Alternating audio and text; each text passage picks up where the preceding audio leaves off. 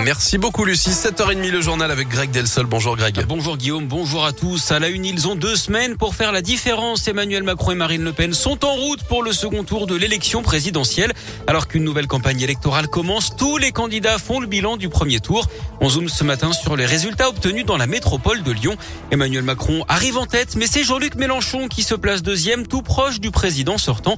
Marine Le Pen est quant à elle en net recul hein, par rapport à 2017. Et pour ce qui est des partis traditionnels, un échec cuisant, Léa Dupérin. Et oui, très grande désillusion pour Valérie Pécresse d'abord, qui n'arrive en tête dans aucune commune de la métropole de Lyon. En 2017, François Fillon avait pourtant remporté 24 villes sur 59. Ces voix ont été aspirées par Emmanuel Macron, qui arrive premier dans 45 communes. À retenir aussi la progression de Jean-Luc Mélenchon, qui rallume la banlieue rouge de la métropole. Le candidat insoumis s'impose dans 13 communes contre 8 il y a 5 ans. C'est le cas notamment à l'Est, Vénissieux, Vaux-en-Velin, mais aussi Rieux, pourtant bastion de la droite. Le Pen fait moins bien qu'au niveau national, avec à peine plus de 13% des voix. Elle n'arrive en tête que dans une ville de la métropole, Quincieux.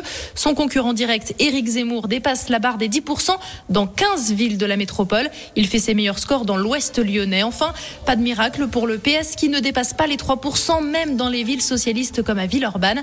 Quant à Yannick Jadot, il ne profite pas de la victoire des Verts à Lyon au municipal. L'écologiste y arrive quatrième avec tout de même 3 points de plus qu'au niveau national. Merci Léa. Et à Lyon, justement, Emmanuel Macron est arrivé en tête, mais talonné donc de très près par Jean-Luc Mélenchon. Le candidat insoumis est arrivé premier dans 5 des 9 arrondissements de la ville. L'actu, ce sont aussi ces tirs de mortier sur des pompiers. Ça s'est passé dimanche soir à Vaux-en-Velin dans le quartier du Mas du Taureau. Le syndicat Sud a mis une vidéo sur Internet où il dénonce des tentatives d'homicide. Il réclame l'interdiction de la vente de ces feux d'artifice aux particuliers. Une terrible découverte dans un appartement à Givors au sud de Lyon. Une petite fille de 7 ans semble avoir été laissée seule depuis plusieurs semaines. Dans le logement de la nourriture avariée dans un frigo débranché, des détritus sur le sol. En début de semaine dernière, la fillette s'était échappée du domicile pour aller rejoindre des amis à l'école. Un signalement avait tout de suite été fait. Elle a été placée dans une structure d'accueil de la métropole de Lyon. Sa mère et son beau-père devraient faire l'objet d'un accompagnement social d'après le progrès. Des trains vintage pas chers pour faire Lyon-Paris. C'est la nouvelle offre de la SNCF lancée aujourd'hui. Ouigo, train classique, un des lignes Lyon-Paris et Paris-Nantes avec des trains qui circulent plus lentement.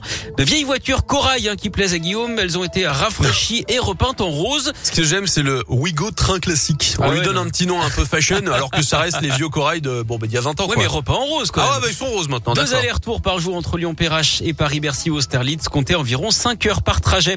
Ça y est, depuis hier, vous pouvez effectuer votre déclaration de revenus en ligne. hein. Le service est à nouveau disponible. Il avait été suspendu vendredi après des erreurs de pré-remplissage de certaines déclarations. Près d'un million de contribuables étaient concernés. Du sport, du basket et le déplacement de l'Asvel dans la Loire à Roanne ce soir à 20h en foot. On joue en Ligue des Champions, quart de finale retour. Bayern Munich, Villarreal, Real Madrid, Chelsea. Les deux clubs espagnols sont en balotage favorable. En foot féminin, encore un petit effort hein, pour l'équipe de France. Les Bleus peuvent confirmer ce soir leur présence au Mondial 2023. Il faudra un nul contre la Slovénie pour se qualifier. C'est aussi le dernier match officiel avant la liste pour l'Euro en Angleterre cet été. Et puis en tennis, mauvaise journée pour les Français. Hier au premier tour à Monte Carlo, Rinderkner et Tsonga ont été éliminés. On suivra aujourd'hui l'entrée en de plusieurs cadors, notamment le numéro 1 mondial, Novak Djokovic.